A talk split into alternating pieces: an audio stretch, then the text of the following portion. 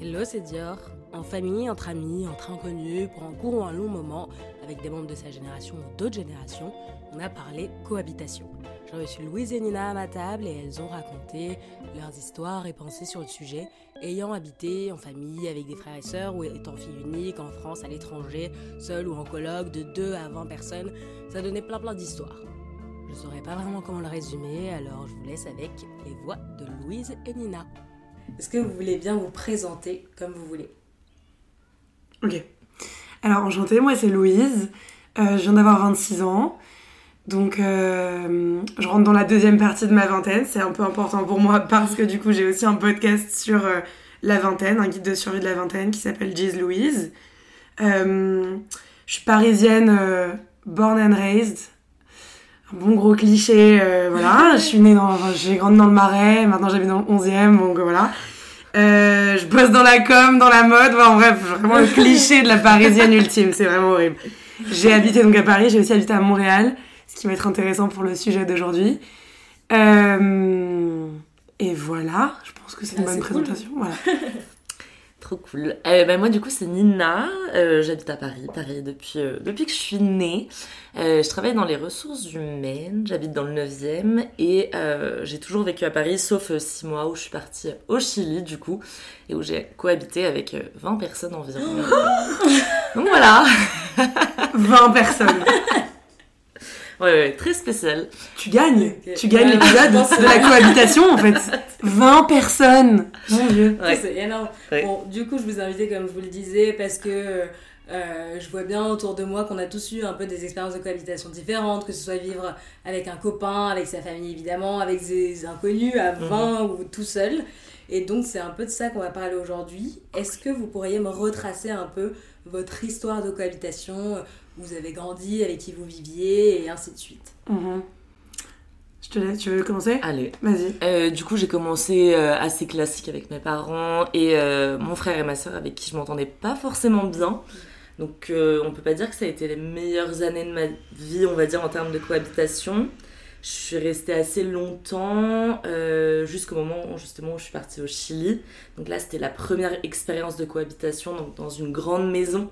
Mais euh, tu vis quand même avec 20 personnes, donc tu les croises euh, tout le temps, tu partages tout avec eux. Donc euh, il y a des choses assez spéciales, négatives et positives.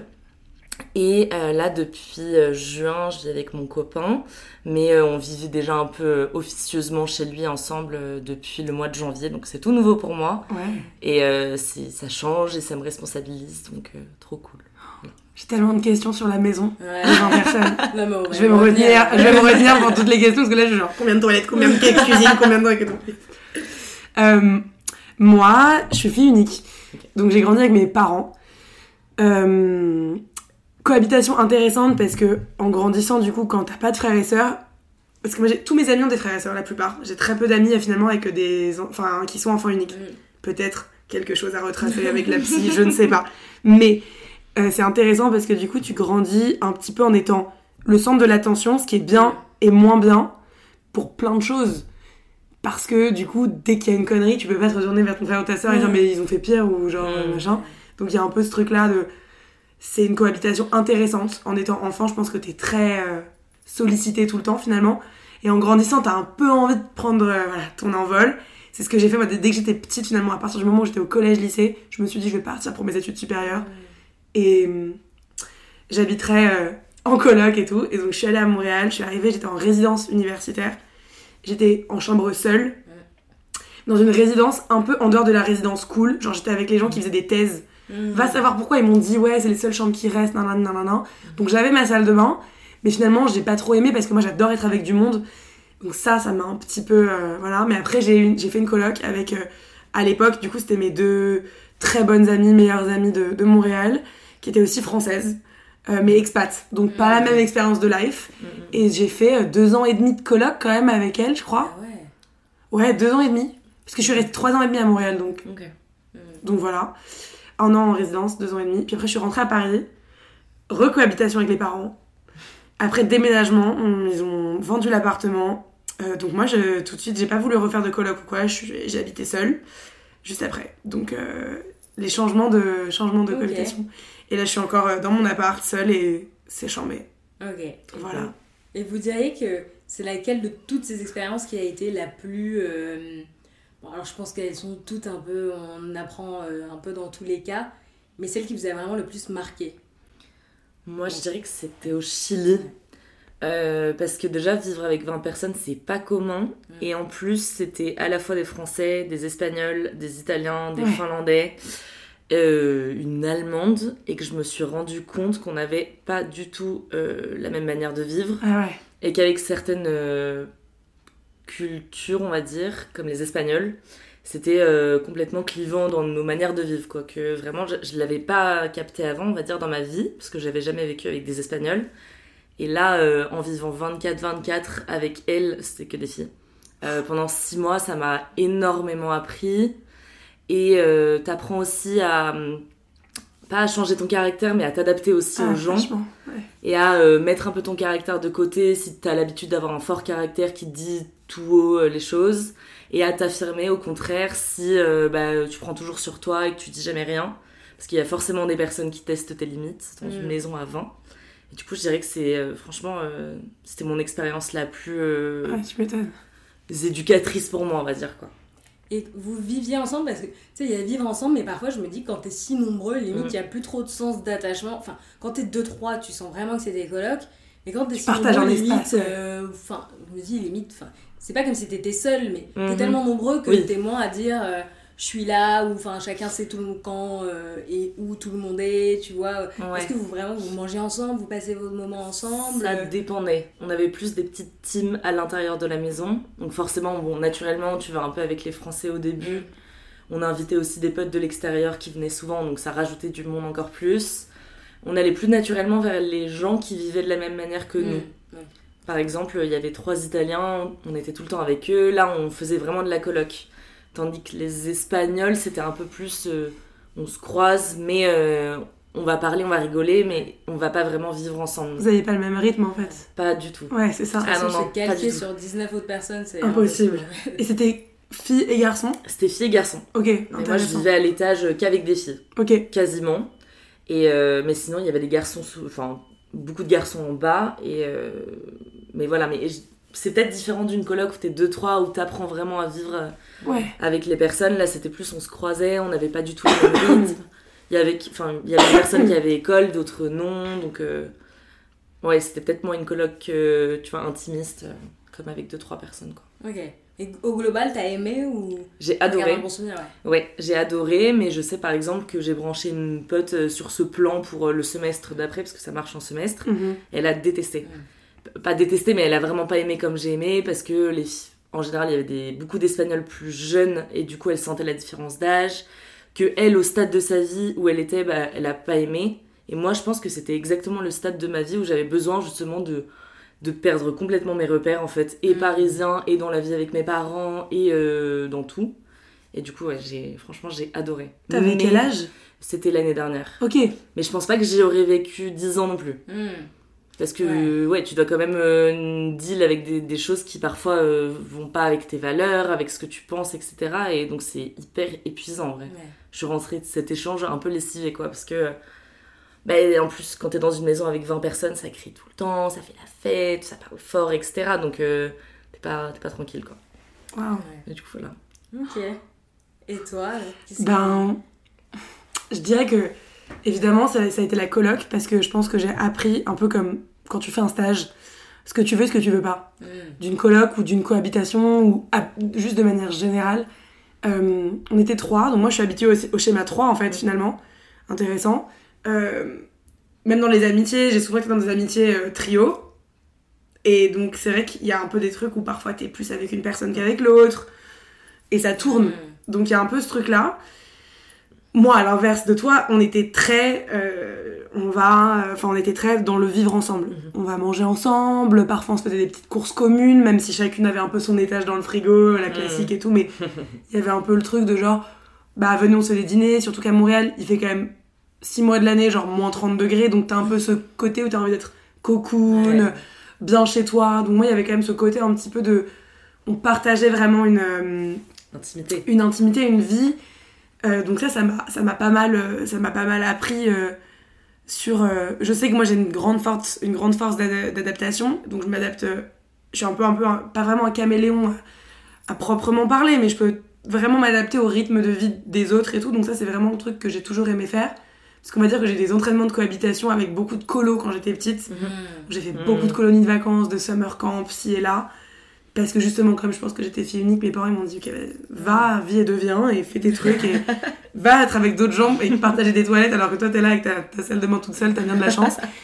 Et c'est vrai que ça m'a beaucoup appris, donc d'avoir un peu un- des lieux communs et tout, moi ça m'a ça m'a beaucoup plu. Et je pense que j'aime beaucoup être avec des gens, donc. euh, mais j'aime pas. Je, je sais pas, c'est vrai, c'est vrai que je sais pas si j'aurais pu vivre avec 20 personnes, tu Mhm. vois, euh, pendant 6 mois. Après, je pense que ça dépend de l'environnement. Le Chili, le truc, peut-être que tu m'en parles comme ça, je me dis, hmm, peut-être que finalement, aujourd'hui, peut-être que non, mais peut-être qu'à 20 ans, je l'aurais fait, tu vois. En, en looking back. Mais c'est aujourd'hui, à 26 ans et tout, justement, en ayant vécu en coloc et tout, je sais pas si je l'aurais fait. Peut-être qu'en première expérience, ça aurait été un truc chambé, genre en échange. Mais euh, ouais, enfin bref, du coup, euh, ce qui m'a appris, je pense que ça m'a pas mal appris, justement parce qu'en partant de la coloc, j'étais un peu genre, ok, c'est super, j'ai adoré, ça m'a un peu vaccinée. Pour le moment, j'ai un peu envie de faire une pause Mhm. et de réhabiter seule. Et justement, en fait, d'apprendre aussi à vivre seule Mhm. après la coloc. C'était intéressant, le, le changement, le switch.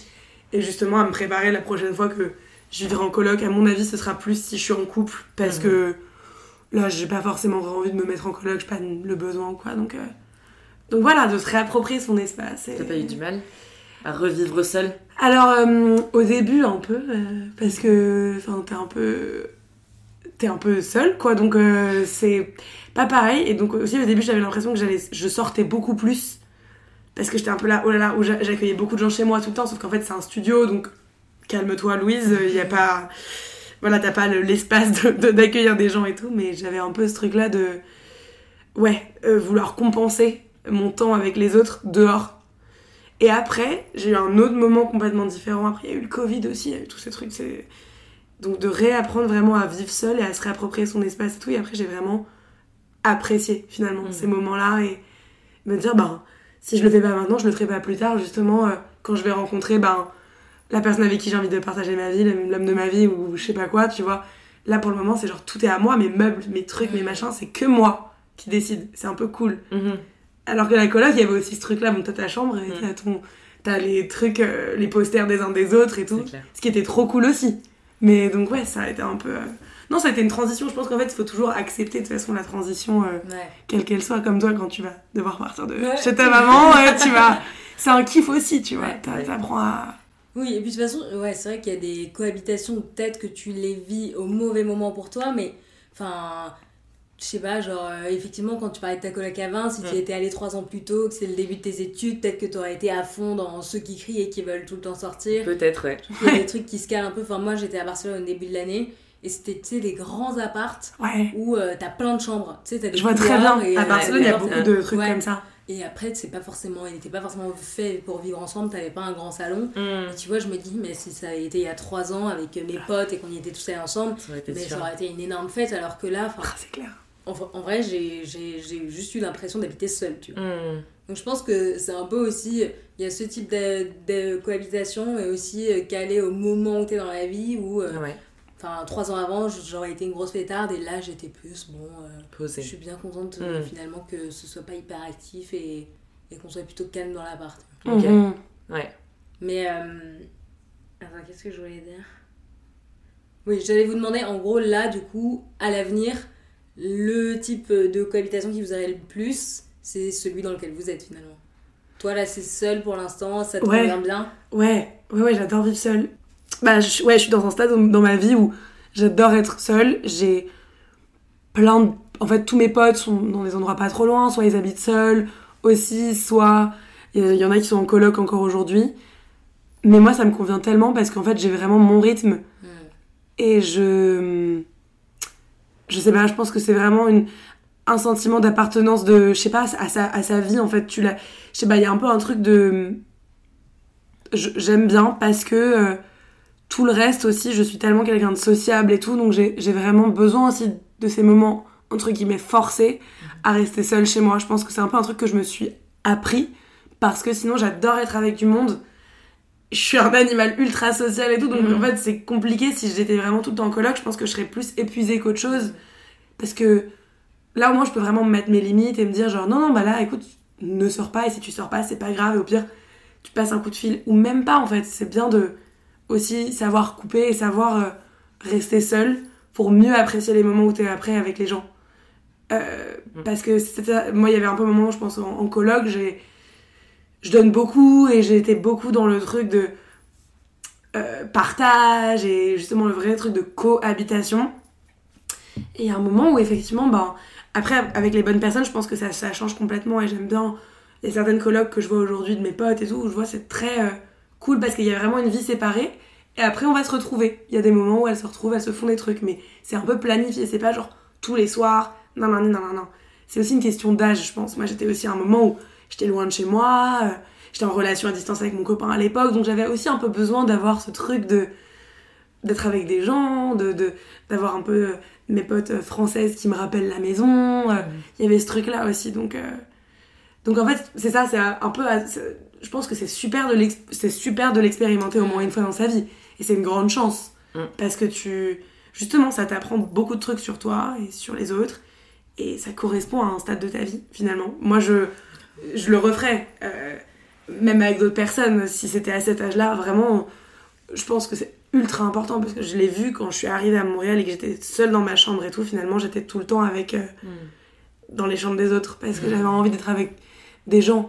Parce que ma chambre me faisait extrêmement bader en plus, mais Mhm. il y a un truc où quand t'es jeune comme ça, que t'es loin de chez toi, t'as besoin de cohabiter avec des gens pour. D'avoir des repères aussi. Ouais, sinon c'est Mm. compliqué hein, de tout de suite passer du. d'un- de faire le grand pas comme ça, de passer de genre t'habites avec tes parents et tout, t'as un, un petit plat comme ça, je dois quand tu rentres à genre bam t'es solo, Ouais. démerde-toi, genre aouh, ça fait Ouais. mal, tu vois. Ouais, c'est vrai que je suis d'accord que ce que tu mentionnais un peu tout à l'heure, le fait de devoir être décisionnaire de tout. En fait, si tu ne bouges pas, il va rien se passer. tu Ah. vois.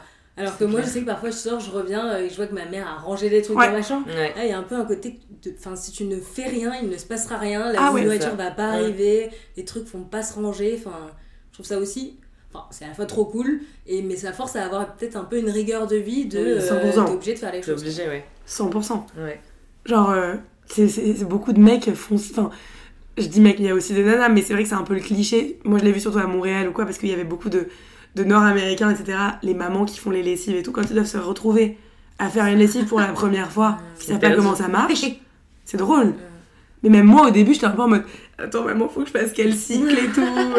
Attends, mais là, j'ai des pulls. Elle me fait Bah, attends, tu mets du fric laine, t'achètes de la lessive pour la laine. Non, non. J'étais genre, ok, ok. Mais c'est vrai qu'au début, c'est tous ces trucs-là qui sont pas du tout en.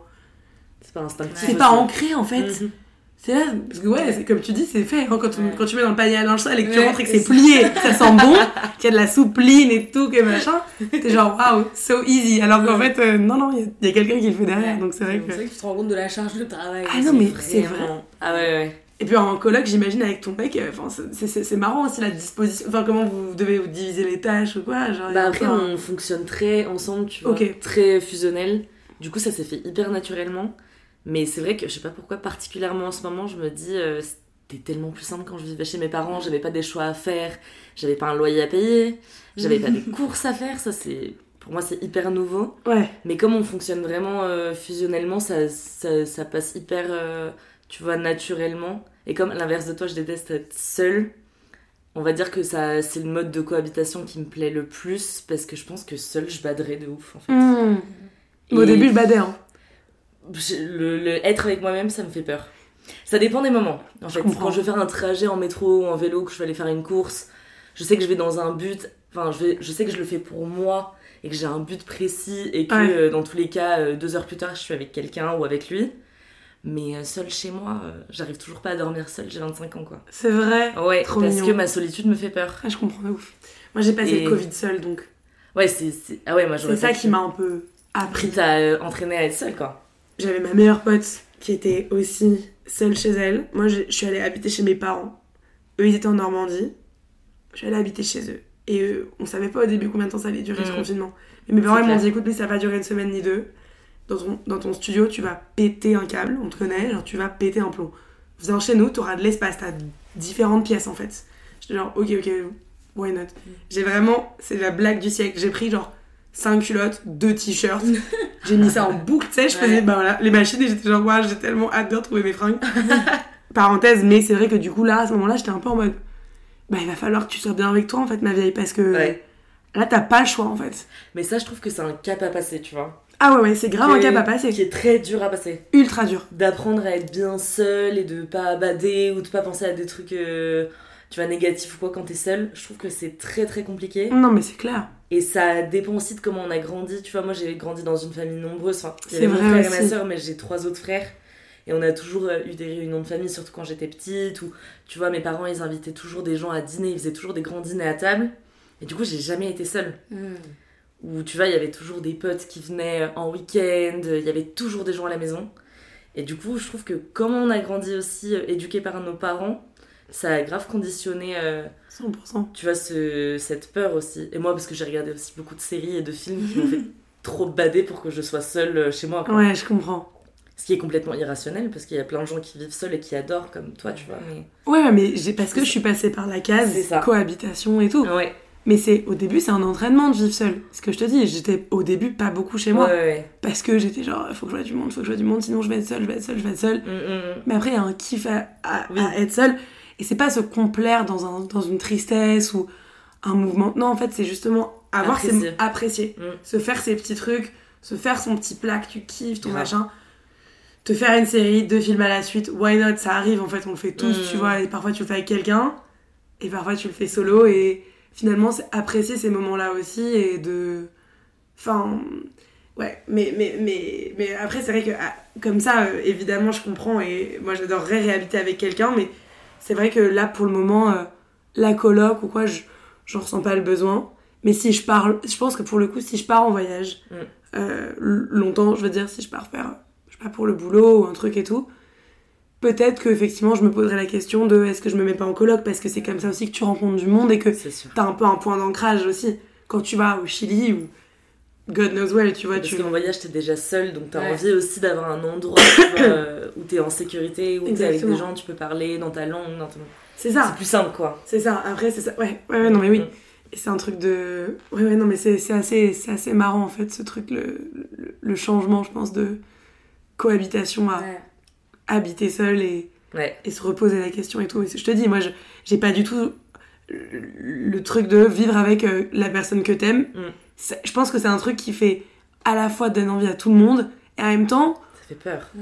ça fait peur parce que tu te dis, euh, ok, donc c'est un vrai truc, et il y a d'autres, il y a tellement d'autres choses qui rentrent en compte quand moi je vois, justement, j'ai des potes qui parfois l'ont fait trop jeune. Oui. Et après le moment où tu dois dire à ton mec, euh, j'ai envie de me barrer, ou tu dois dire à ta meuf, bon, écoute, là, je pense que genre la cohabitation c'est chaud, tu vois ça comme une espèce de fin.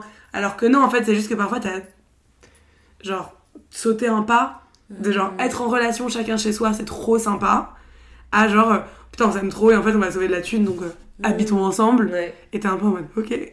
Ça fait hyper peur au début. Ça hein. fait hyper peur, j'imagine. Moi j'ai eu peur de rentrer, euh, enfin de tomber dans, un, dans une relation où t'as que des conversations genre euh, qui achète la lessive, est-ce que t'as fait les courses, est-ce que t'as lancé la machine et en fait euh, pas du tout. Ok.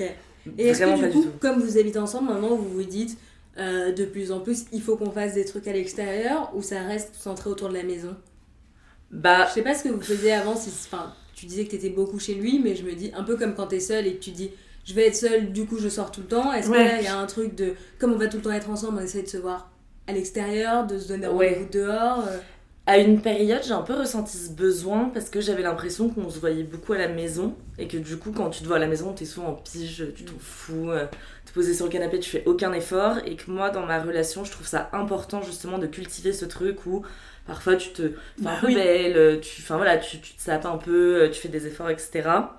Mais maintenant, ça m'est passé cette phase parce qu'on arrive, enfin parce qu'aussi on est dans notre cocon et on est trop bien.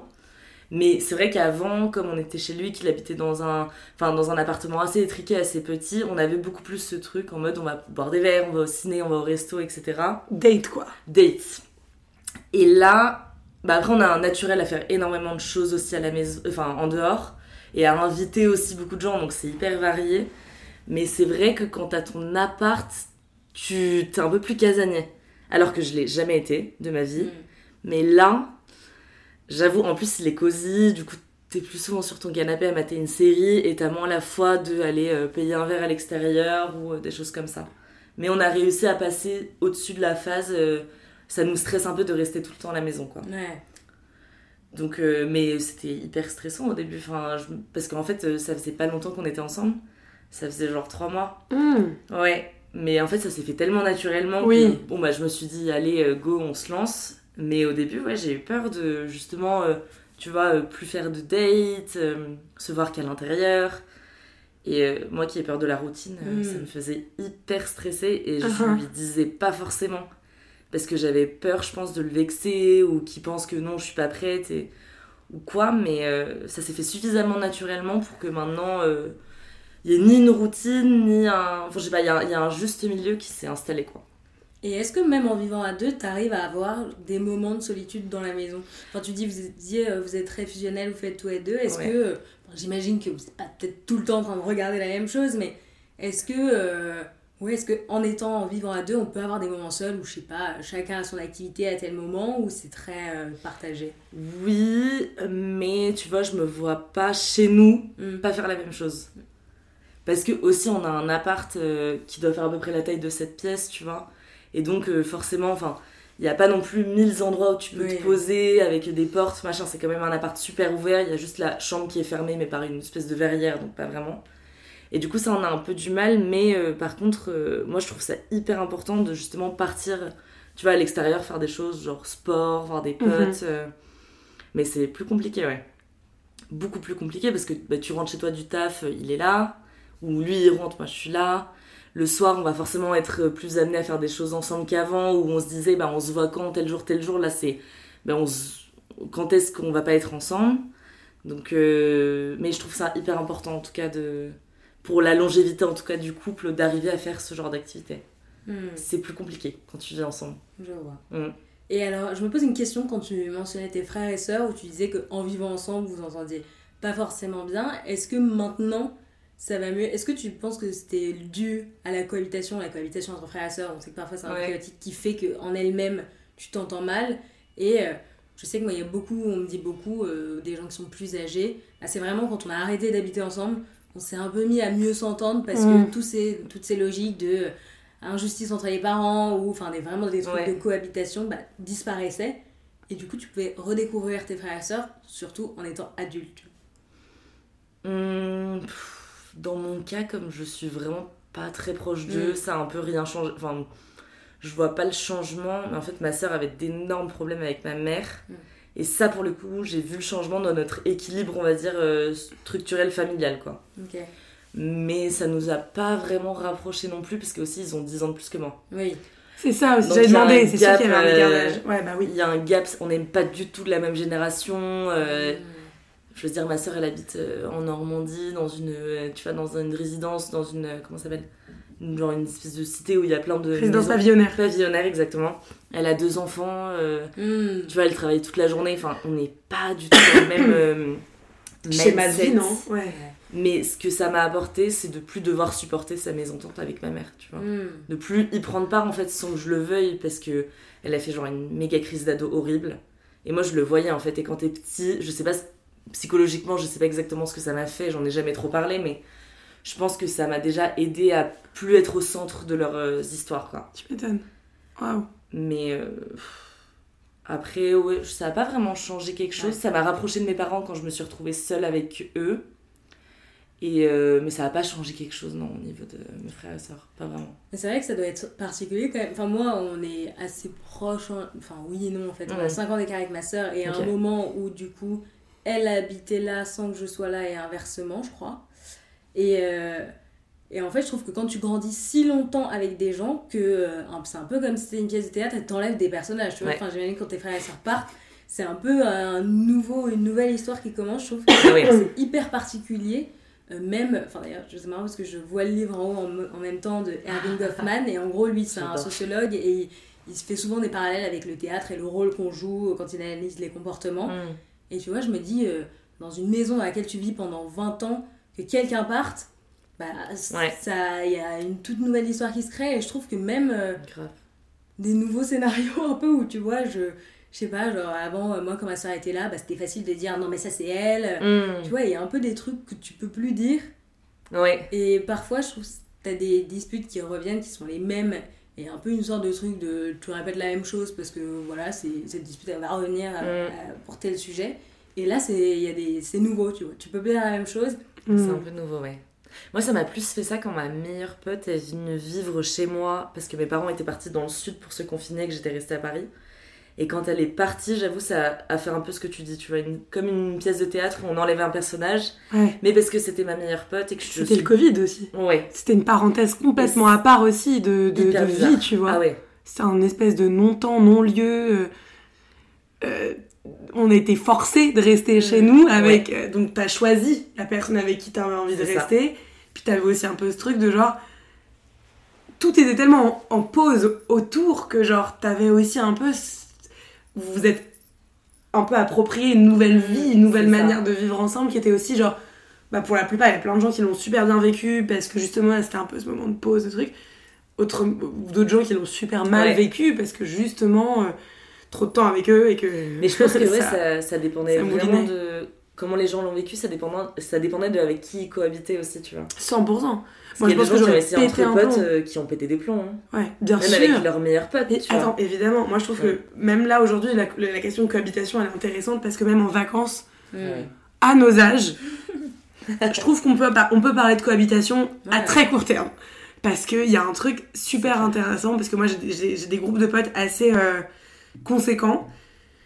Genre, on va être euh, un groupe, on est huit potes et tout, donc on va souvent se faire les mêmes étés ensemble. Et on va chez une, notre, une de nos meilleures amies qui a une super maison dans le sud où on peut toutes rester et tout.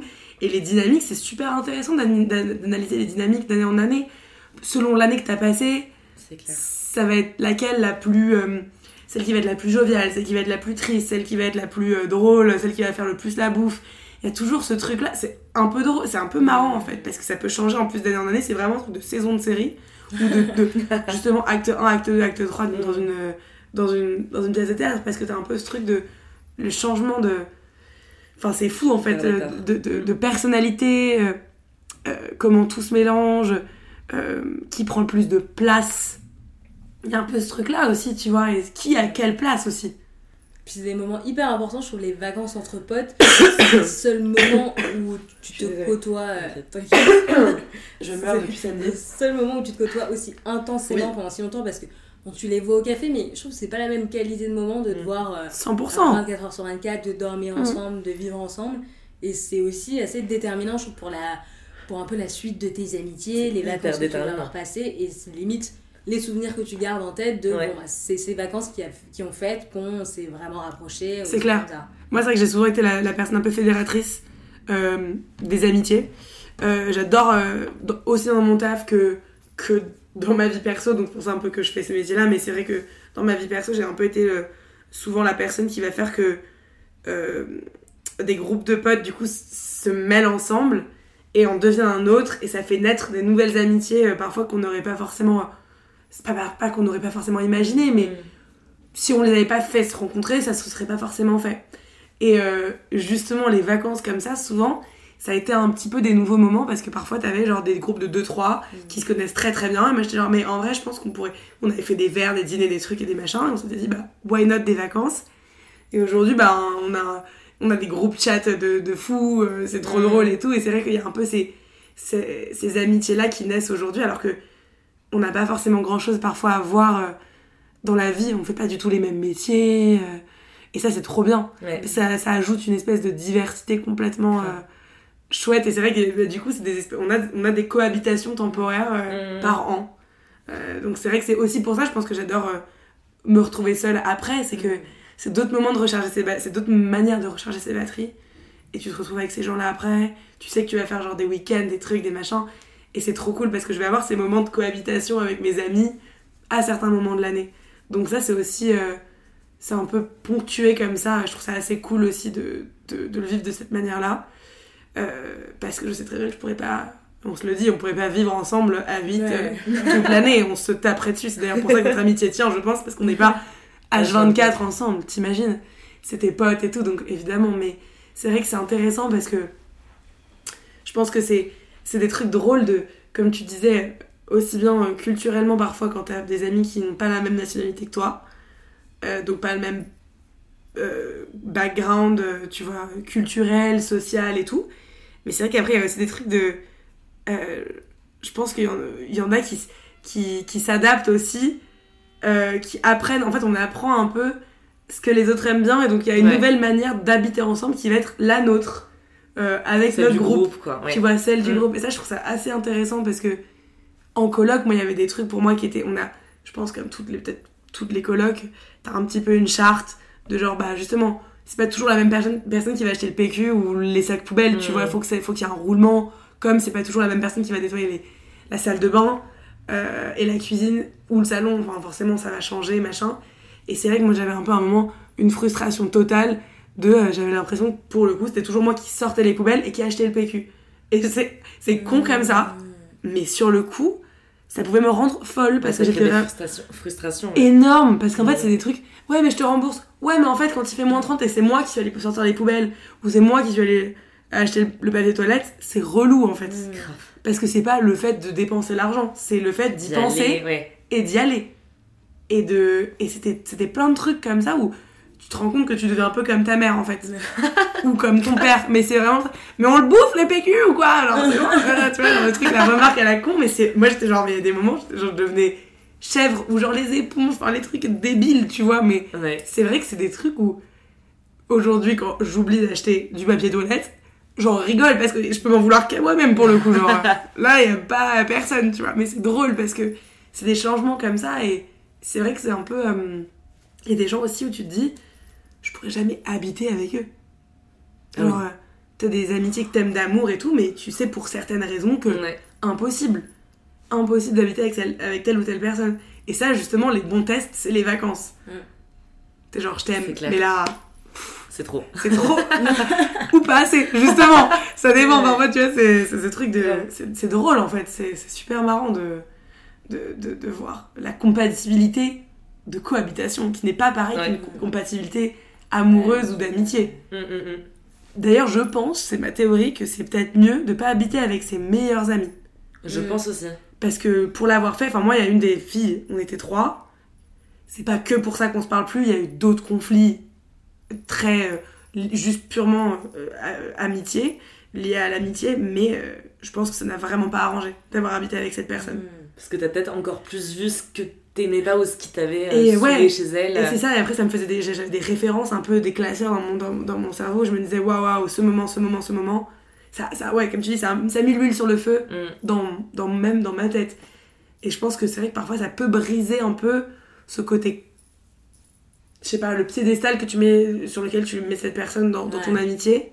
La, la cohabitation peut, peut, peut briser un petit peu cette image-là. C'est clair. Ouais. À juste titre aussi, parfois il faut s'en rendre compte. Mais Oui, c'est vrai qu'il Faut choisir, vrai, on finalement. compare pas souvent avec euh, le couple, mais je pense qu'il y a aussi une magie dans l'amitié de pas voir les gens tout le temps, de les voir souvent sur leurs meilleurs jours, et du coup, quand t'habites ensemble, même, enfin, les gens sont juste normaux, mais tu vois beaucoup plus, Tu et vois du tout. coup, moins de choses agréables, et comme ça. avec un copain aussi, hein. enfin, je trouve que parfois on est très indulgent avec euh, les côtés amour, Ouais, etc., et clair. beaucoup moins avec les amis, alors que je me dis, mais théoriquement, c'est la même chose, voire plus, en général, tu gardes tes amis plus longtemps. oui, Et, c'est a plus fort euh, parfois. magie à entretenir et parfois, bah, forcément, si t'habites ensemble, c'est un peu plus compliqué. ouais. Ouais. Mm. Et c'est vrai que moi, je pense que j'ai vu des, des potes qui ont fait des colloques avec des gens qui étaient plus inconnus ou des connaissances, des potes d'eux. Et quelque part, bah, t'as un peu moins de mal aussi à mettre tes limites. Mm. À, dire le fait que, ben, ouais, mec, là, j'avoue, euh, la salle de bain, c'est bof, genre, si tu pouvais mieux nettoyer. Parce que moi, qui souffre de people pleasing, euh, tu vois, parfois, je me dis, je prenais trop de pincettes avec mes potes, tu vois. Et du coup, la frustration, tu la ravales un Ouais. peu, t'es un peu là, chier, trop relou. Et quand elle est là, t'es genre, ouais, en vrai, je- non, mais pas grave, je vais le faire. Tu vois, il y avait un peu ce truc de, t'avais pas envie de briser. L'amitié, Oui. c'est difficile de mettre la ligne. Et t'as plus d'attentes aussi avec tes meilleurs amis. T'as beaucoup et du plus coup, d'attentes. Si te déçoivent, tu vas tomber de beaucoup plus haut. que Quelqu'un que tu connais pas trop et qui. Bon bah tu seras juste neutre s'il te déçoit quoi. Ouais, mais c'est ça. Et tu vois, c'était ce petit truc. Parfois, t'es là, tu te dis, euh, ouais, je vais acheter des fleurs pour la maison, euh, trop cool. Et si après, enfin, je sais pas, tu t'attends peut-être à ce que la personne refasse un geste comme ça, et ça se fait pas forcément. Et en fait, après, c'est aussi apprendre que, ben, si tu fais des choses, faut les faire pour toi et tu les fais pour. Pas attendre de retour. Voilà, pas attendre en retour. Et ça, je pense que la, la coloc, ça, ça t'apprend beaucoup sur ça aussi. Ouais, Parce qu'il y a beaucoup de choses que tu vas faire euh, par pur plaisir et tu te dis trop cool si je fais un gâteau, ben c'est sympa si la personne en fait un ou, ou si je fais un petit plat. Bah parfois en fait non parce que l'autre personne en- a rien demandé et n'a jamais promis non plus. Donc il y a un peu ce truc de non-dit, de... C'est clair. C'est ça aussi, c'est pour ça que c'est important de savoir avec qui t'as envie d'habiter parce que si t'as envie de d'habiter avec quelqu'un qui est... C'est un non-dit, c'est clair et net que genre il y a des petits actes de service comme ça qui vont se faire, qui vont se rendre de manière complètement naturelle. C'est peut-être avec cette personne-là qu'il faudrait que t'habites Ouais. parce que du coup ça se fait naturellement. Naturellement. Or, justement, si t'as pas envie, t'as envie d'avoir une vie complètement séparée de ta coloc et que c'est genre chacun son petit truc, c'est très bien aussi et il faut savoir avec qui habiter dans ces cas-là. Je pense que c'est c'est une histoire de. Et c'est là où justement l'amitié, elle, elle, elle, elle peut venir. euh, Enfin, ça, ça, ça rentre en compte dans le, Ouais. dans le choix de la personne avec qui tu vas habiter. C'est clair. Parce que si t'as une amie où tu sais que c'est genre votre amitié elle est top comme ça, mais que justement elle serait pas prête à faire les mêmes choses que toi en coloc ou quoi, bah mieux vaut en rester là et que Garder ton amitié plutôt que la sacrifier la pour la sacrifier coloc, pour la coloc et dire on a essayé, Ouais. puis en plus bah, maintenant on peut plus se voir en peinture parce que du coup on sait pas supporter. quoi. C'est clair. C'est des trucs un peu comme ça de. Je pense que c'est super important finalement. Ouais. J'ai l'impression en plus dans ce que tu dis, dans le risque d'habiter avec ses amis, ce qui ressort beaucoup, c'est que le problème c'est de pas se parler parce que soit t'oses pas, soit tu dis pas. je l'attends, du coup tu, tu le dis pas, ou alors, enfin, pas ça va casser quelque chose, mais que finalement en fait c'est le pire qui puisse arriver puisque du coup les choses traînent. Et à la fin, en fait, t'as tellement laissé traîner que t'as juste plus envie, t'as même pas envie de te disputer ou de dire à l'autre c'est pas comme ça, t'as juste plus envie. Et j'ai l'impression que l'essentiel c'est de pouvoir dire aux autres, bon alors, ça ça me va pas ou euh, cette chose là ça me va pas et que enfin moi les trucs les plus entre guillemets euh, enfin pas graves mais dans les colloques qui m'ont pu le moins bien se passer en fait ça se résolvait toujours en parlant je trouve Bien sûr. et euh, le pire c'était euh, de ne rien dire de pas oser dire Et ça dépend avec qui. Parce que tu vois, pour Oui. avoir vécu. Bon, encore, on revient sur cette histoire de culture, Ouais. mais qui, je trouve, a été hyper importante pour moi. Bah, il y a des gens avec qui t'as beau parler, mais ils ils comprennent pas, en fait, tu vois. hmm, Où ils, ont, ils partent tellement pas du même, de la même vie, du même mode de vie. Pour reprendre l'exemple des Espagnols, tu vois, la manière dont on utilise la cuisine. Ouais.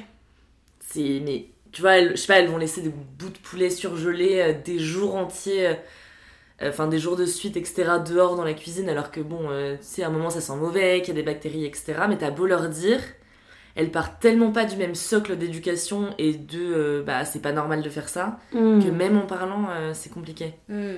Donc je pense que. Ah, puis t'as aussi des gens qui sont beaucoup plus conflictuels aussi. Et Oui. c'est d'apprendre aussi.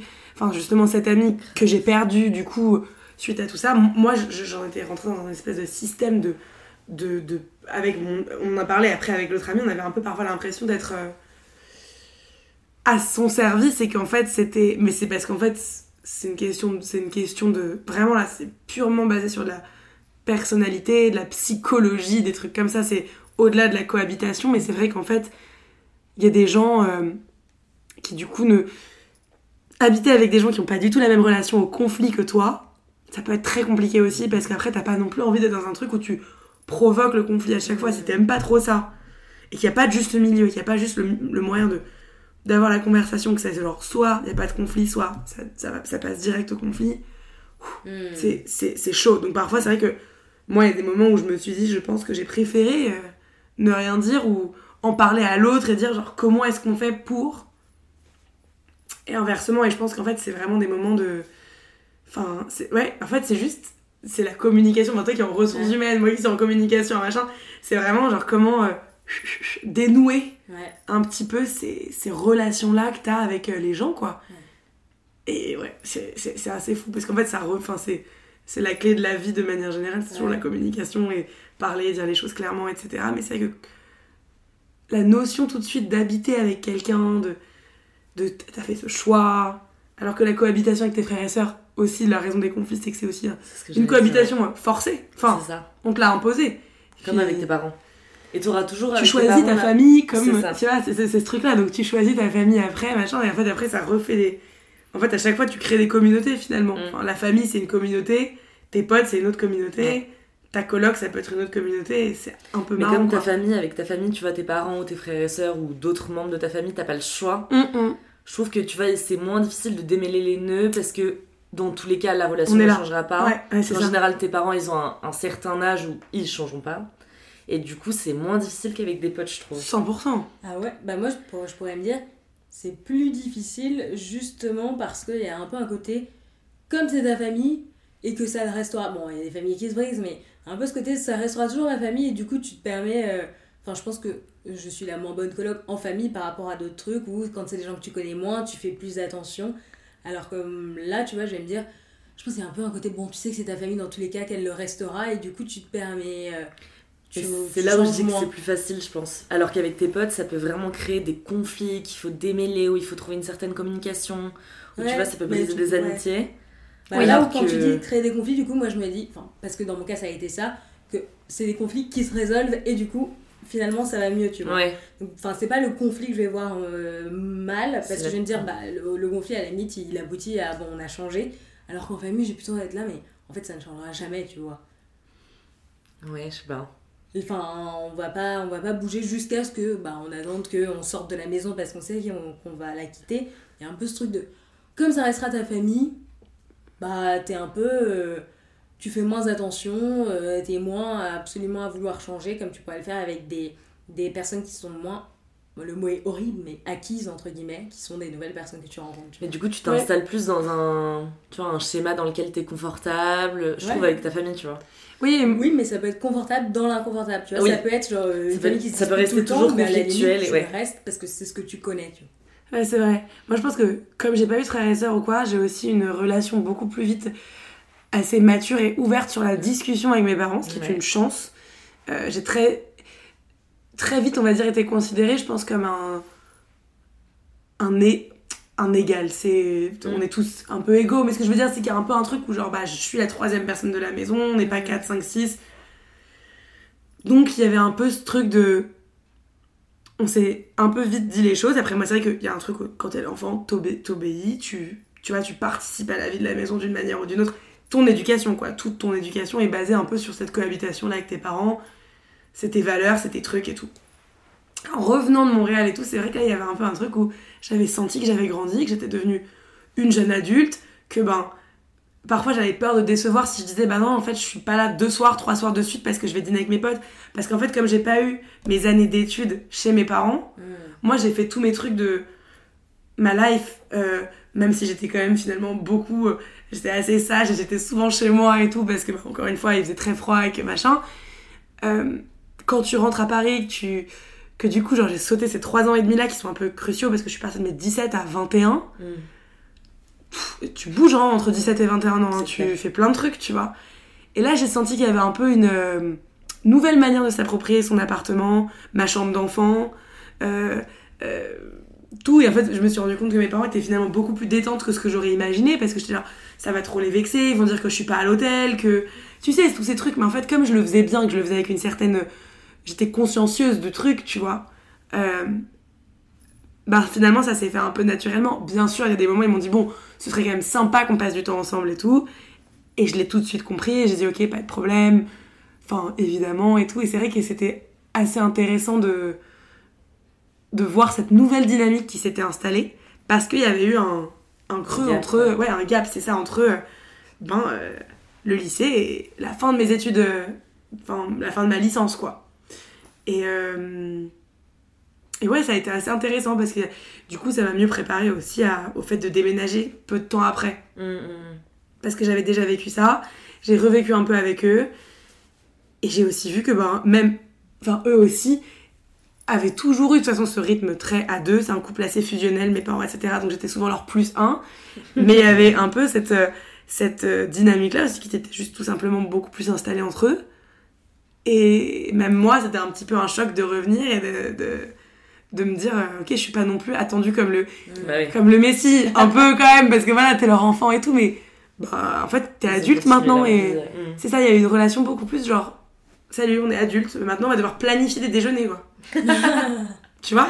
Genre, même là, quand j'habite, comme j'habite plus avec eux, qui habitent un peu loin de chez moi, parce qu'ils sont dans le 17 e moi je suis dans le 11 e ça fait con de dire ça comme ça, et ils sont souvent en Normandie et que machin, mais c'est vrai, j'ai un peu ce truc de me dire, euh, ouais, bah maintenant on doit un peu se planifier, euh, ok, bah tel week-end on se voit. euh, Mais on se fait un je- dîner, on se fait un, on se fait un Mm. déj, et c'est cool, tu vois, mais c'est une nouvelle manière de. Mais je trouve que dans la relation parent-enfant, le fait de devoir planifier, tu vois, des moments où tu vas voir la enfin tu vas voir ton, ton parent, ta mère ou ton père ou les deux, tu vois, Mhm.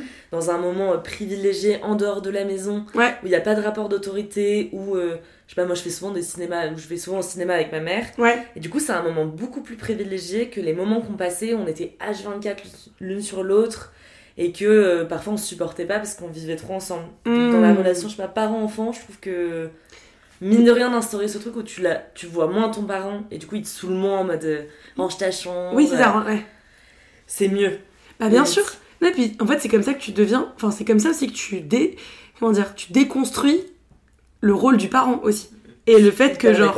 Ouais. tes parents c'est des, c'est leur première fois hein, aussi hein, à faire ça. hein. Ouais. Tu vois ce que je veux dire? Moi je- on oublie souvent mais il y a ce truc là de genre, euh, en fait tes parents c'est euh, à la base des gens qui avaient ton âge qui ont ensuite vieilli qui qui sont devenus parents. Mais c'est pas que des parents en fait, Mm, c'est mm, des. Ouais, c'est des c'est êtres des, hum- humains. c'est des êtres euh, humains qui ont d'autres choses à faire, qui ont un taf, qui tu sais qu'ils ont un taf, mais souvent c'est genre bah mon papa il fait ça, ma maman elle fait ça. T'as- t'as un peu ce truc. Non mais tu sais Oui, c'est con parce que quand on te demande à l'école t'es là, euh, ouais bah du coup ma mère elle fait ça, mon père il fait ça, euh. puis après tu tu, tu grandis puis ta, ta mère c'est une femme aussi, ta mère elle ta mère euh, elle a ses sautes, sautes d'humeur comme toi t'as ton tes sautes d'humeur et ton PMS euh, Mm. avant tes règles, bah elle aussi, puis elle a la ménopause après, puis t'es là genre, ah ouais, en fait, t'es juste, enfin, t'es une femme, t'as aussi tes copines, t'as aussi tes conflits avec tes copines, ou Grave. t'as des Ouais. trucs, tu vois, que tu, que, que t'apprends, et je trouve ça assez. Tu, tu, tu, tu commences à avoir une relation autre euh, après la cohabitation, justement, parent-enfant. T'as une relation qui, qui s'installe, qui est beaucoup plus adulte finalement. Ouais. Et qui est beaucoup plus. Comme je disais tout à l'heure, d'égal à égal. T'as un Mm. peu le truc de. Ça y est, t'es jeune adulte, toi aussi t'as un boulot, ils comprennent, ils respectent différemment ton, ton temps. Avant, il y avait quand même plus une cause. un- Quand t'es en cohabitation avec tes parents, le contrôle aussi de ton temps ouais. et de ton espace et de ton truc, de se dire là tu peux sortir, là tu peux pas sortir. Et là ça devient des choix, c'est des choix que tu fais ensemble. C'est, c'est- et c'est, super euh, intéressant, je pense, de, de sortir justement de ce, ce schéma-là et d'en, d'en faire un autre. Mm. Moi j'ai grave apprécié ce moment-là. On se l'est dit d'ailleurs, je pense, avec mes parents. C'était Mm. cool. Parce que, ouais, c'est.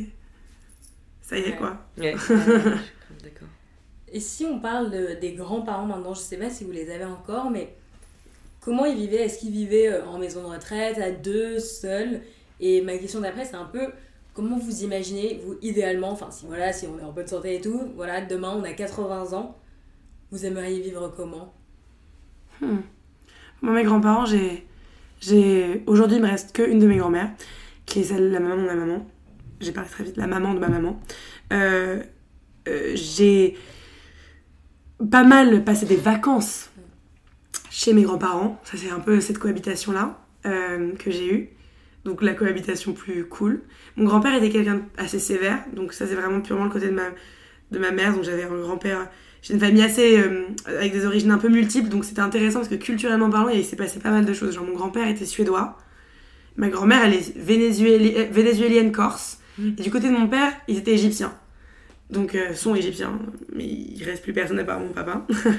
mais, euh, donc, il y avait mon grand-père, cette, donc suédois, qui était très cette. Le pater familia, quoi. Vraiment la, la figure un peu euh, euh, solennelle, un peu. euh, euh, sévère et tout ça, et en même temps très drôle. Mais c'est vrai que moi, l'ayant connu petite, comparé à mes cousins qui sont un peu comme tes frères et sœurs, Mm. plus âgés, Plus parce que moi je suis, je suis arrivée un peu après, on va dire, dans la famille. Euh, j'ai plus eu ce truc-là, ces moments un peu privilégiés avec lui, et en même temps, pour moi, je le respectais énormément parce qu'il était très imposant et il faisait un peu peur et tout. Et ma grand-mère, avec qui j'ai une relation. Enfin. Privilégiée. Mes deux grand-mères, j'ai eu beaucoup de chance parce que je me suis très bien entendue avec elles. Et, euh, une relation euh, très euh, pareil sur la discussion, pas trop mamie gâteau, mais plutôt genre on rigole, on parle, il y a de l'humour, il y a quelque chose qui se passe, il y a un vrai lien qui se crée. Euh, ma grand-mère égyptienne, c'était complètement autre chose, j'ai jamais connu mon grand-père. C'était beaucoup plus oriental dans la manière d'être, donc tu vas chez elle, tu manges pour 10 alors qu'on est 4. Beaucoup plus ce côté-là, donc tout était beaucoup plus basé autour de la nourriture. Mm. Euh, mais d'ailleurs, ça c'est un truc de la cohabitation de manière générale. Je pense que j'ai beaucoup assimilé cohabitation à moment de vivre ensemble, c'était autour d'une table. Comme ici. Mais euh, voilà, au dîner, au repas et tout, c'est souvent les moments où il se passe beaucoup de choses finalement, les discussions, tout ça. Mm. Ouais. Euh, ma grand-mère était chez elle jusqu'à un âge où en fait elle pouvait plus, il fallait qu'elle soit un petit peu en, un peu comme une EHPAD, une maison de repos, on va dire pour les personnes âgées. Elle n'était pas si malade, elle avait toute sa tête, mais après c'est plus le corps qui commence à lâcher, etc. Donc on allait la voir assez souvent. Mon père, il avait une relation, enfin vraiment mère juive. Euh, c'était quand même assez, assez fusionnel entre, entre les deux et tout. Donc euh, ils s'appelaient tous les jours, etc. Il y avait ce truc-là de, de leur, leur, leur lien à eux. Quand elle a habité euh, du coup en maison, on allait quand même la voir. On essayait d'aller la voir un peu les week-ends, etc. Après, bon, elle, elle, est, elle, est, elle est décédée et tout. Donc ça a été un moment, mais c'était, je pense que ça a été très harmonieux la manière dont ça a été fait. Ma grand-mère, pour le coup, elle, a eu une vie commune avec mon grand-père pendant. Enfin, l'autre, du coup, celle qui est encore en vie. Euh, avec mon grand-père pendant tellement longtemps. Et ça a été très dur de voir le déclin à partir du moment où mon grand-père est parti. Mm. Et elle, justement, cette euh, habitation seule, forcée, de euh, t'habiter avec quelqu'un pendant toute ta vie, t'as partagé toute ta vie avec cette personne, t'as eu des maisons, où t'as vu tes enfants, petits-enfants grandir, et d'un coup, tu te retrouves seule. Mm. C'est un peu un full circle moment, mais un peu imposé de manière un peu dure. Et je le vois, la solitude, c'est très très dur à vivre euh, chez les personnes âgées, ça me fait énormément de peine. Mais pareil, ma grand-mère, elle, elle, est, a toute sa tête. Bon, aujourd'hui, elle voit plus très bien, etc. Mais c'est pas quelqu'un qui est. Euh, euh, elle est assez indépendante et elle, a aussi un peu. Elle a beaucoup de fierté. Et donc, je pense que d'admettre que peut-être elle aurait besoin de vivre dans avec quelqu'un qui l'aide ou quoi, ça c'est un peu un. Elle, elle, y vient petit à petit, mais c'est pas facile euh, de, de l'admettre. Mais donc elle, euh, j'ai plus vu ce déclin-là de. Ça a été un peu dur quoi de, de voir euh, quelqu'un de passer justement voilà, d'une vie commune, d'une fusion totale avec l'être aimé mm. à se retrouver seul quoi. Vieux en plus, vieux et seul. Et tu prends un coup de vieux énorme quand ton, ta personne part. Et là j'étais genre waouh, c'est vrai que moi, bah, à 80 ans, je sais pas, ouais, je sais pas si j'aimerais vivre. Je le vois comme ça, je pense que j'aurais beaucoup de mal à vivre seule aussi. Euh. Est-ce que justement j'aurais envie de vivre avec mes potes à cette époque-là et on est toutes là un peu clinquantes sur nos, sur nos défibrillateurs euh, direct Je sais, je sais pas. J'ai l'impression, je me demande si c'est pas un truc qui va se démocratiser parce que même le co-living ou les gens qui vivent en communauté étant plus jeunes, je me dis, euh, tu vois, à terme, des gens qui ont peut-être les moyens, plutôt que d'être en EHPAD, vont se dire on se met à 4 ou 5 potes avec quelqu'un qu'on engage pour s'occuper mm. de nous. Mais ça fait que tu choisis ta vie, tu choisis ton quartier. Bon, alors faut avoir les moyens, mais. Euh, enfin, ouais, tu vois, tu choisis avec qui. Euh. Mais parce que je pense qu'on a vu aussi les limites de tout ce qui est EHPAD et tout. Tu vois, il y a eu quand même pas mal de problèmes, euh, un peu de. d'actualité qu'il y a eu dans les EHPAD, plus le Covid, ça a fait grave ressortir la solitude ah aussi de ces populations-là. Enfer. Et je pense que c'est vrai qu'on va plus grandir ensemble même dans la, dans la vieillesse, quoi, c'est super ça. Ouais, mais moi je suis grave pour ça. Moi aussi. Parce que c'est vrai que là, de le voir, en plus ma grand-mère, c'était des générations où tu sais, les couples avaient des amis ensemble. Ouais. Puis mon grand-père était plus le sociable, euh, l'animal un peu social de, du couple. Il entretenait, c'était un peu plus lui le mondain, on va dire. Euh, oui. Et après, bon, t'as aussi les amis qui meurent, du coup. Enfin, ça, c'est aussi quelque chose de. Mm. Voilà.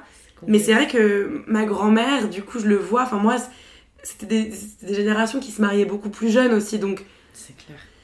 Et là, on a des amitiés, on a des amitiés adultes qui sont, qui sont très solides et qui sont hors du schéma du couple. Donc en fait, t'as un peu ce truc-là où tu sais que tu vas peut-être les garder pour toute ta vie, quoi.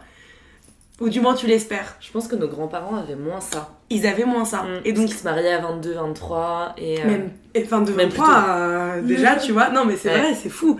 Donc en fait, tu te dis, aujourd'hui, comme tu dis, plus cette notion de co-living, de choisir aussi un petit peu. Euh, ouais, moi j'aimerais bien ça. Ce que tu viens de dire, je pense que j'aimerais bien parce que je me dis, si c'est moi qui pars ou si c'est mon partenaire qui partira avant moi, ouais, j'aimerais bien me dire que ben il sera pas seul et il aura des gens sur qui compter et que au-delà de ta famille, parce qu'effectivement, en fait, ce que je vois aujourd'hui aussi, c'est que on a tous des vies. Moi, mes cousins, ils habitent un peu à gauche à droite en Espagne, un truc, un machin. Donc, on la, on la, voit, on la voit moins souvent.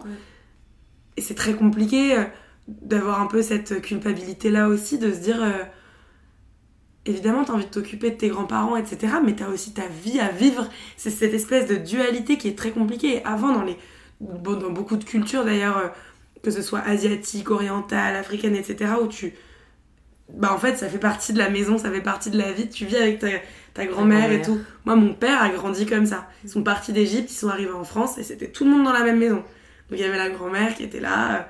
C'est souvent la mère de la mère ou, ou- souvent, c'est souvent la mère de la En mère. Italie, beaucoup, tu vois, où En ils, Italie, ils vivent avec les énormément. Enfin, c'est eux qui s'occupent de la, tu vois, de la survie un peu financière des grands-mères. C'est ça. Énormément de Et respect. puis elle, finalement, elle continue à. Elle se sent utile parce qu'en fait, je pense que ce que j'ai vu. Et en fait, dans, dans- quand- c'est vrai que quand tu habites avec des gens aussi, ce que t'aimes quand tu travailles pas, c'est te sentir utile à quelque chose. Tu, tu participes à la vie commune. Souvent, les grands-mères, dans beaucoup de cultures, c'est elles qui font à manger, c'est elles qui rassemblent, c'est elles qui réunissent. Ouais. Les grands-parents, de manière générale. Et c'est vrai qu'en fait, je pense que quand t'es là, t'habites seule et tout, t'as pas envie de te faire un gigot d'agneau de 7 heures. Enfin, tu vois, tu préfères le faire euh, quand il y a bah, tes petits-enfants qui peuvent euh, le, le manger avec toi et qu'il y a tout ça qui, qui rentre en compte. Et c'est vrai que je pense que c'est pour ça que dans ces cultures-là, euh, c'était aussi quelque part super beau d'avoir bah, la grand-mère qui était là. Vivre ensemble avec les. et puis du coup, les parents, ils pouvaient aussi un peu prendre des distances Ouais. et faire leur vie parce que la grand-mère, bon bah, allez faire votre dîner, moi je m'occupe des petits ce soir, je les couche et machin. Il y avait aussi ce, ce truc-là. Et aujourd'hui, on habite dans des appartements qui sont étriqués, on est un peu les uns sur les autres. C'est aussi qu'on est beaucoup. On, on- on habite dans des espaces qui sont moins adaptés peut-être Ouais. à, ces, à ces modes de vie. C'est clair. Oui, pour avoir une chambre en plus euh, à Paris pour y C'est compliqué, hein. faut- y aller quoi. Ouais, Enfin, Fou. Puis oui, c'est ça, parce qu'il faut une chambre, il y a un confort aussi, une notion de Ouais. confort pour les personnes âgées. euh. Ouais, mais c'est vrai que le truc de colonie, ce serait trop stylé, tu t'imagines, t'es là avec tes, cool. avec tes potes et tout, puis tu te prends une maison à la mer, tu vois, tant qu'à C'est faire, t'es là. Et je pense qu'en vivant avec des gens, tu vieillis moins vite. Oui, Oui. parce que je pense que c'est vrai, rester seul, ça fait que t'as moins aussi envie de t'entretenir. Souvent, on dit C'est que ça. les personnes âgées se laissent mourir parce que Ouais. Enfin, Bah moi, je vois même moi étant seule, quand je suis seule, j'ai pas envie de me faire à manger. Enfin, j'adore euh, de Je voir mes amis ou ma mère ouais. donc je pense que tu fais moins attention. Grave. C'est- T'as besoin d'échanger pour que, je sais pas, euh, je pense que tu t'habitues à la solitude, à ne plus C'est parler. ça. Peut-être que tu comptes moins les jours aussi. euh, la Ouais, vie c'est- défile. c'est- La vie défile. Ouais, et puis c'est dur parce qu'on vit dans une société, effectivement, où la vieillesse, on, on- on- on garde les gens en vie beaucoup plus longtemps aujourd'hui. Mm. Donc c'est des énormes euh, succès, enfin, des, des- des- des- comment on appelle ça, des, euh, des progrès dans la science, mm. Mais on n'en fait rien, enfin, je veux dire, Oui, ils peuvent rien faire. Ils ont aucun rôle à c'est- jouer. Ils sont coupés de la société complètement. C'est hyper dommage, ouais. Hyper dommage et en même temps, c'est, su- c'est- tu vois, c'est super dur parce qu'aujourd'hui, euh, bah ouais, enfin, la moyenne d'âge, elle a extrêmement augmenté dans les pays occidentaux euh, euh, dans lesquels on, on vit et tout. C'est vrai que c'est. c'est... Et en même temps, ont augmenté, tu vois, les maladies un peu neurodégénératives. Genre, bah, mon père, il a eu une maladie euh, neurodégénérative assez grave. Et ma grand-mère a eu Alzheimer aussi. Donc, un truc de Oh, famille wow. un peu. Mm. Et euh, bon, bah, mon père est décédé genre il y a deux ans, tu vois, mais ce qui m'avait vachement marqué, c'est qu'il manquait, mais vraiment à Paris, alors qu'on est dans la capitale de France, quoi. Plein Ah, d'organismes, tu vois, pour vieux, des trucs où tu vas jouer aux jeux de société, où tu vas faire du sudoku, où tu vas, je sais pas, chanter, même des trucs un peu euh, fédérateurs pour vieux, et qu'ils étaient grave laissés sur le côté, je trouvais. Et même ma grand-mère, tu vois, elle était dans un hôpital, personne s'occupait d'elle, le ménage était à peine fait, enfin, tu vois, tu te dis, dans un hôpital parisien, c'est quand même un peu euh, borderline. En fait, ils sont tellement. Ouais, bien sûr. Et, Ils sont alors, sous-effectifs, ils sont- mais ils sont, ouais, c'est un problème. C'est des problèmes beaucoup plus profonds. Bien sûr. Mais je trouve qu'on devrait mettre en place ouais, des co-living ou des trucs qui te font rester jeune en fait dans Ouais. ta manière de vivre quoi. Bien sûr. Mais moi, je peux vous parler d'une asso. D'ailleurs, j'ai Mhm. rendez-vous avec Michel à 15h. Ok. Ça s'appelle Paris en compagnie et leur idée c'est de lutter contre l'isolement des personnes âgées qui ne peuvent pas sortir et se balader parce qu'ils ont un problème de Bien marche ou, ou juste euh, qui n'ont pas de compagnie et qui sortiraient pas sans ça. Et l'idée euh, c'est qu'en fait tu as une appli euh, et tu vois un peu bah, dans Paris, il y en a tout le temps des gens qui cherchent quelqu'un pour euh, faire un tour pendant une heure ou pour les accompagner à un rendez-vous ou bien. juste un appel Mm. pour passer le temps. Et en fait, c'est trop bien, je l'ai fait quelques fois. Et, et en fait, c'est trop cool parce que moi, là, en l'occurrence, le monsieur que je vais voir, il a un déambulateur. Franchement, il a 97 ans. Il a toute sa tête et Wow. il marche. Enfin, juste, il a besoin d'un déambulateur. Mais, Ma grand-mère aussi, ouais. Mm. Je trouve ça fou. Et juste, en fait, euh, sa femme, malheureusement, ne peut pas le tenir. Tu vois, si jamais il tombe, elle peut pas le rattraper. Donc, c'est pour ça qu'ils ont besoin de quelqu'un. Et euh, j'ai commencé et c'est trop bien parce que C'est génial ça. Enfin, il sort euh, plus que ce qu'il pourrait. Enfin, je trouve que même pour moi, c'est c'est hyper enrichissant parce que je, en fait, j'ai aucun lien moi avec des gens de cette tranche d'âge-là, Mhm. puisque j'ai plus mes grands-parents en France. J'ai, il me reste une grand-mère, mais elle est au Sénégal. Mhm. Et je me rends compte que, bah, en fait, euh, c'est comme si j'étais coupée d'une partie de la population. Je vois Mhm. des enfants, des ados, des jeunes, des adultes, mais ensuite plus du tout. Euh, c'est. Enfin, c'est dans la rue, c'est dehors, donc c'est cool, tu marches, j'adore marcher, ça t'apprend à, à ralentir, parce que moi, enfin, je cours dans la rue. Bah.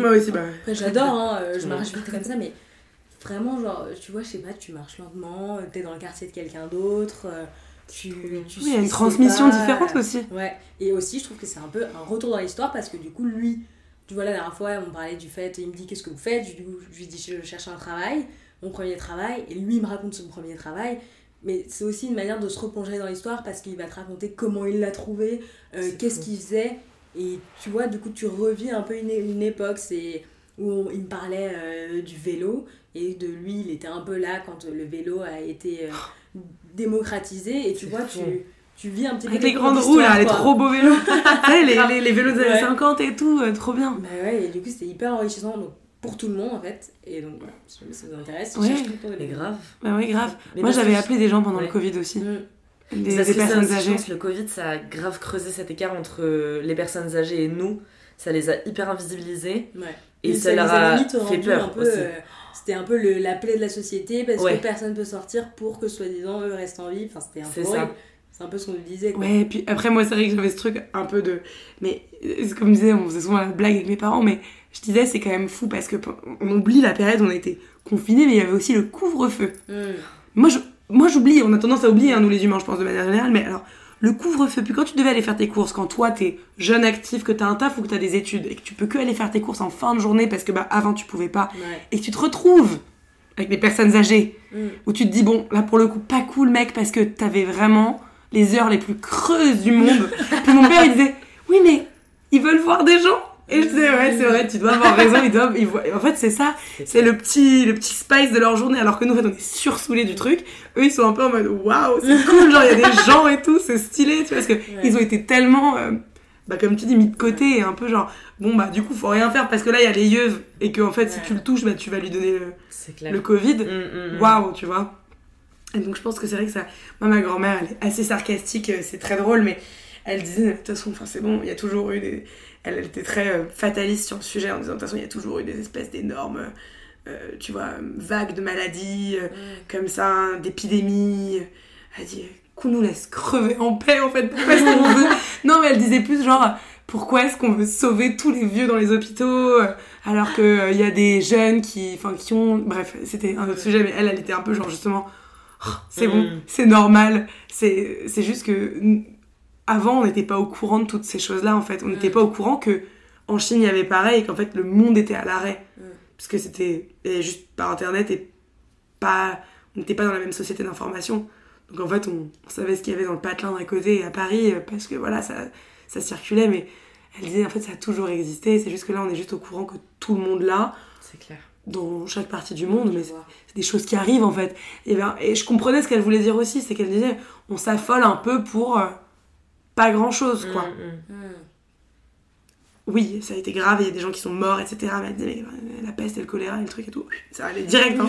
C'était pas beau un peu, tu vois, elle disait, elle est très très, elle est très drôle, elle était genre ça va, enfin c'est bon, là on est là en train de. Ouais. C'est, vrai que c'est un peu, ça fait flipper, mais c'est aussi le rôle des médias, c'est comme ça que ça vend et que finalement, euh, Ah, je vois. c'est ce qu'elle disait, tu vois, j'étais genre oui bon. Puis il y a une question de. Ne meurs pas quand même, s'il te plaît, tout de suite. Pour nous, euh, en fait, moi, je- historiquement, on n'a pas vécu, euh, j'ai pas vécu plus grave, entre guillemets, que le Covid. Alors que tes grands-parents, ils ont peut-être vu la guerre, peut-être qu'ils se disent. Bon, Mais c'est ça en fait. ça. Nous, on n'a rien de. Enfin, mais C'est nos générations guerre et post-guerre, euh, tu vois. Nos parents, ils ont peut-être vu l'épidémie de sida, tu vois, des trucs comme ça. Ah bah moi mon père il m'a dit ça a été l'hécatombe, tous ses Ouais. potes euh, dans les il avait énormément d'amis euh, tu vois euh, qui bah ouais enfin qui sont passés euh, qui sont passés dans les années 80 et ça c'est puis en plus ça se bougeait pas autant que quand on a fait là le Covid on était là hop là deux mois un petit vaccin et c'est bon. Ouais. C'est clair. donc il y avait aussi un peu ce côté là de tu vois des choses extrêmement injustes qui se passaient sans que personne finalement bouge un petit peu parce que ça touchait une minorité là ça touchait Tout le monde. des gens comme toi et moi Mm. Mm, mm, mm. donc tout de suite euh, ça se réveille mais quand ça touchait une minorité euh, de la population qui en général n'est pas très bien vue. À l'époque. à l'époque, ils se Ouais. bougeaient pas forcément, quoi. C'est Moi, ça, c'est un, autre- un autre sujet. Hum, hum, hum. C'est un autre sujet. Ok. Voilà Euh, attends, faut que je trouve une question chouette pour euh, Pour clôturer tout ça. Grave, on va faire pipi en plus. Euh, Moi aussi. Ouais, allez, on, on vieillit, hein. on est là, une heure de conversation, hop hop hop, envie de faire pipi. Ouais, non. Non, sinon, je vous pose la question que je pose toujours à la fin. Là, demain, vous devez créer votre moment idéal à table. Euh, où est-ce qu'on serait Avec qui Euh, Qu'est-ce qu'on y ferait Est-ce qu'on mangerait Est-ce qu'on jouerait Euh, C'est votre moment, là. Euh, super compliqué comme question. Euh, Mais d'être le meilleur moment de ta vie, mais là, une envie que t'as, même aujourd'hui. je mélangerai un peu de potes, un peu de famille, un peu comme on vient d'en parler, des gens un peu plus vieux, un peu plus jeunes pour avoir un échange. Avec de la bouffe, bien sûr, parce que c'est une de mes passions. Mm. Et euh, peut-être des jeux de société.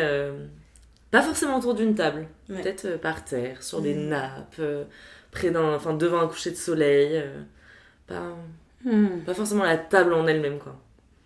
Ok. Euh, moi aussi, ce serait plutôt en été ou quelque chose comme ça, un peu dehors. Euh, pareil, soit c'est un, soit c'est un déjeuner, tu sais, qui dure 4-5 heures, euh, soit c'est plutôt le début de l'apéro et ça va sur la soirée. Euh, Il y a ce photographe euh, qui prend des scènes de vie, souvent. Ah, c'est en Italie, c'est souvent genre sur la côte amalfitaine. Il est méga connu. Euh, Euh, J'ai plus son Il y a plein de photos sur Instagram, non, de lui. Ouais. Ça ressort, il y a beaucoup de très- lumière sur les... C'est très Pinterest, mais Oui, euh, oui, oui. mais il y a un peu un mood comme ça, de grande tablée, justement multigénérationnelle. Je viens de célébrer mon anniversaire et j'ai invité mes parents, mes voisins, mes trucs et mes potes. C'était trop cool. Il y avait pas assez de bouffe pour le coup, mais c'était c'était plus genre drinks et tout ça. Ce que je veux dire, c'est ça. Un moment heureux où tout le monde a trop envie d'être là pour se regrouper pour quelque chose, célébrer quelque chose. Euh, un festin. Euh, J'adore euh, plein de types de nourriture, mais soit c'est genre une immense, un peu voilà, comme, comme ces photos-là, une immense pasta party, des, du généreux, genre du généreux, des énormes plats comme ça. Soit des super bonnes pâtes, soit par exemple la nourriture iranienne qui est juste pff, Mm. délicieuse. C'est incroyable. Pas du tout. Ma marraine, elle est iranienne, c'est mais c'est délicieux, ok? Mm. Vous devez essayer. C'est délicieux la cuisine iranienne. Donc tu mets et c'est plein de petits mezzés de plats. Tout est basé sur le riz. T'as plein de riz délicieux, genre des riz aux griottes, des riz aux fèves, soit au safran. Et la manière de cuire le riz en Iran, c'est que t'as le tadik en dessous. Donc en fait, c'est ça fait quand même un espèce de gâteau. de riz, C'est comme une croûte de riz. Mm. Tu démoules, tu casses le tadik sur une assiette séparée, puis après t'as le riz basmati cuit euh, di- divinement. Parfois le tadik, ils le font avec des lamelles de pommes de terre. Donc en fait, t'as le tadik aux pommes de terre. Enfin, c'est une folie.